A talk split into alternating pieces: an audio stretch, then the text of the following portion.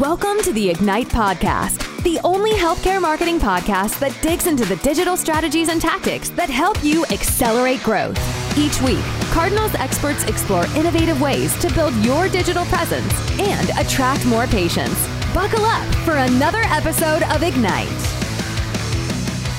What's up, everybody? We should have launched this podcast two months ago. We are behind. I usually think of us as industry trend leaders, but we've been so busy implementing this for clients that we forgot to tell you all about it. Today, we're talking about new GA4 analytics. This will be exciting. I'm going to be asking, just like you're asking, what the heck is it and where do we go from here? We've got Rich Briddock. He's our head of media and analytics. He's helped build the whole analytics platform that we have here and he runs the media. So perfect integration of knowledge between media and analytics. Also talks to our clients more than he'd like to. So he knows the frustrations they're feeling. Rich, what's up? What's up, Alex? How are you? What's up? This is a casual interview. Okay. So what is GA4? What is this? Google Analytics 4. Google Analytics 4 is a major revamp of Google Analytics. We've been using Universal now for many years. Before that, it was Classic. So this is the biggest revamp that they've done in a long time.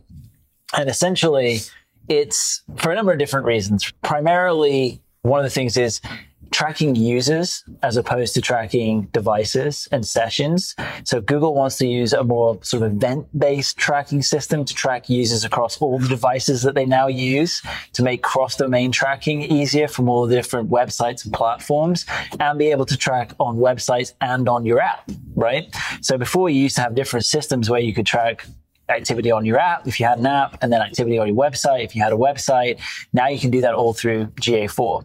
So it's it's more about consolidating activity by the user as opposed to you know by all these different sort of technologies that, that users are engaging with to get a more complete picture of what's happening in terms of user behavior across all these different devices and, and the ways that they engage with your business.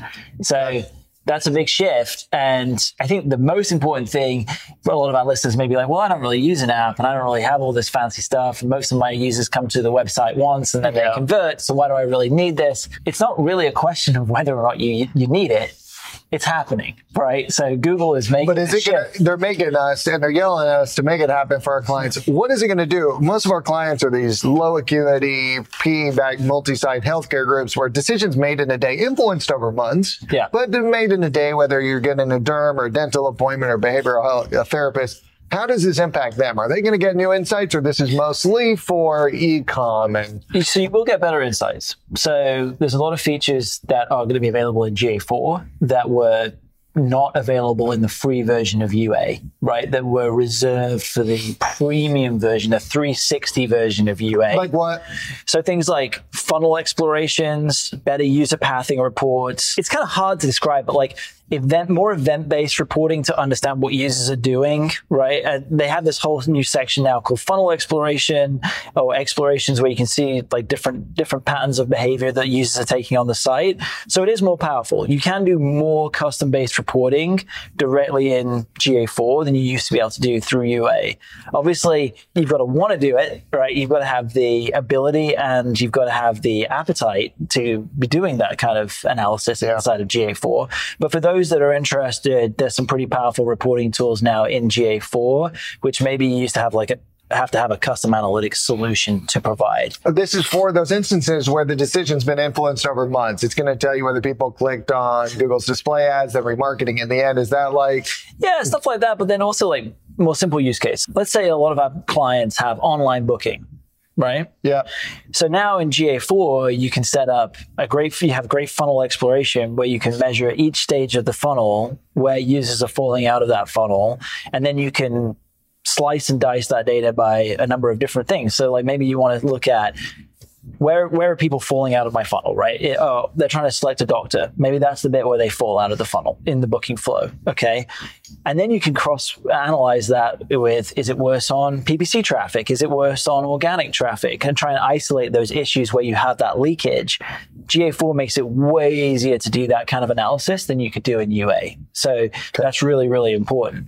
I think the other benefits too is there's more privacy controls in GA4 yeah, with all the compliance stuff, GDPR, uh, all the sort of California legislation. There's much more for healthcare companies too. There's much more ease of compliance around user data that you, that can be retained through GA4 and the settings that you can apply there. And then the other thing too is GA4 is future proofed for like a cookieless world. So it's much more accurate in terms of when there's missing data with lack of third-party cookies, uh, it can do a lot better data sampling and it can fill in the gaps when when data is missing. So again, that's another benefit when you're trying to understand the whole picture of what users are doing on the site, where they're coming from, how they're engaging with you as well. So there are Okay. there are definite benefits, but like I said, the reality is it doesn't really matter what the benefits are because what's important is you have to do it by July You have to do it. What is it? Just clicking a button and, and or placing a new script in the footer? What, what are we doing here? So I think Google would, would try and present it to you that it's very, very simple to migrate. Yeah. And it can be very simple, right? You can just, there is a migration process that you can follow like a wizard. However, what we encourage our clients to do and what they should be doing is they should be looking at this as a, as a reset opportunity, right? Because what you find in analytics profiles is, especially like I said at the beginning of this podcast, Universal Analytics has been around for a long time, which means there's usually for, in a company been a lot of hands in it. They've set it up a lot of different ways. I think we've all seen it. Anybody who's been into analytics will see that there's like 15 goals set up that are now turned off or they're not being used anymore or they've got some label next to it saying ZZZ old, right? yeah. This is a great opportunity to actually go in and not just migrate all of that that stuff that you don't use anymore over to the new instance, but to actually clean it up and put together a good conversion strategy, a good event strategy of what you really want to measure, how you want to set it up, those custom reports and visuals that I was talking about, you know, you should be thinking about that in your migration. Like, what kind of custom visuals do I want to set up?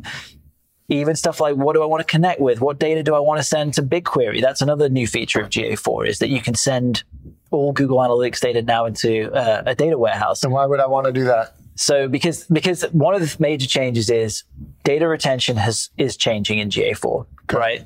So what I mean by that is how long analytics will store your data for. So by default in UA, it stored it for 26 months, right? So that's just over two years. So you can do a two year look back comparison. Yeah. By default in GA4, it's two months, which you can extend up to 14 months if you change the setting. But if you push all the data into a BigQuery, you can store it for as long as you like, right? Because once it's once it's pushed into BigQuery, it's written in that data warehouse and you have it in perpetuity. So I think that's one of the things that Google is trying to encourage you to do is to take the data and not keep it in analytics, but push it into your own data warehouse Where you get to pay for it, not them. and where you get to pay for Yeah, it. Yes, yeah, yes, you do have to pay for BigQuery. That is true. There is, there is. Oh, I know. I see it on my. P&L. Okay. It's it's not crazy expensive. It's but- too much. Okay. And this funnel thing, 10,000 a month, guys. Careful when you have an innovator guy telling you it's going to be fine.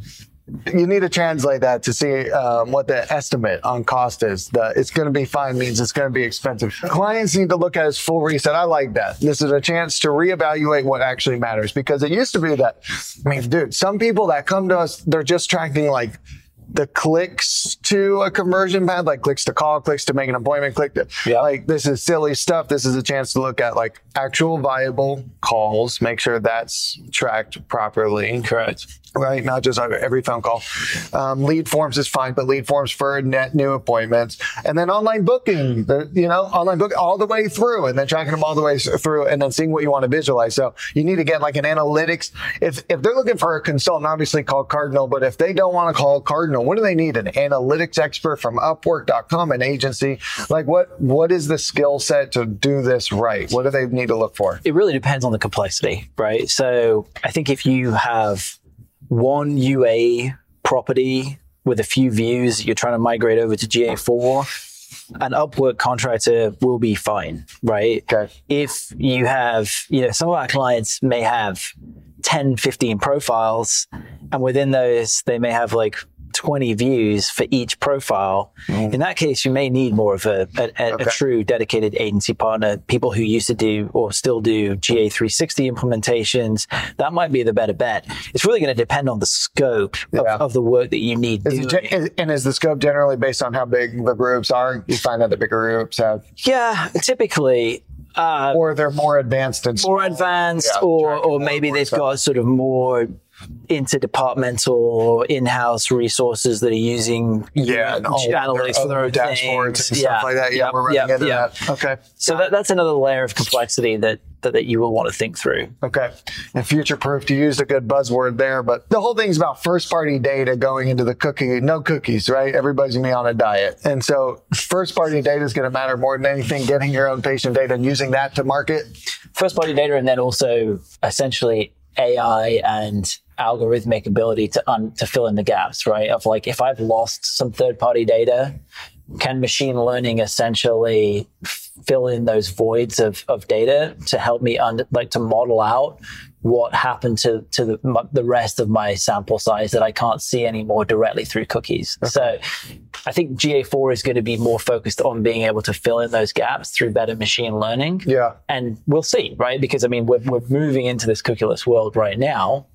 And so we'll, we'll start to understand how accurate the data is through GA4 versus what we were getting in UA once we start doing these migrations. Okay. And Google is telling us it's going to be more accurate. And so, if so, we can make decisions based on that data now, and Yeah. we can verify that through some of the third-party tools that we were talking about, like better call tracking. Like, are we actually booking Yeah. more new patient appointments down Yeah, the line? yeah, yeah. Are we tracking more new patient appointments through online scheduling because of better decisioning that we're making from our GA4 data than we were from our UA data? Okay. So, okay. I mean, there's, there's definite benefits to GA4, but a lot of people right now are looking at it through kind of down the barrel of the gun of, I just got to get this moved over. just gotta get moved over. And they're like, I had enough information I was getting. Like, all I care about is my calls, my forms. Like, I don't need this whole mess. But, and that's fine if you want to, if you're small, stay small. Like, you just got to do it. And then probably you don't need to invest. But this is an opportunity to improve your marketing, feed better information back to the algorithm so that you improve your CPL, et cetera.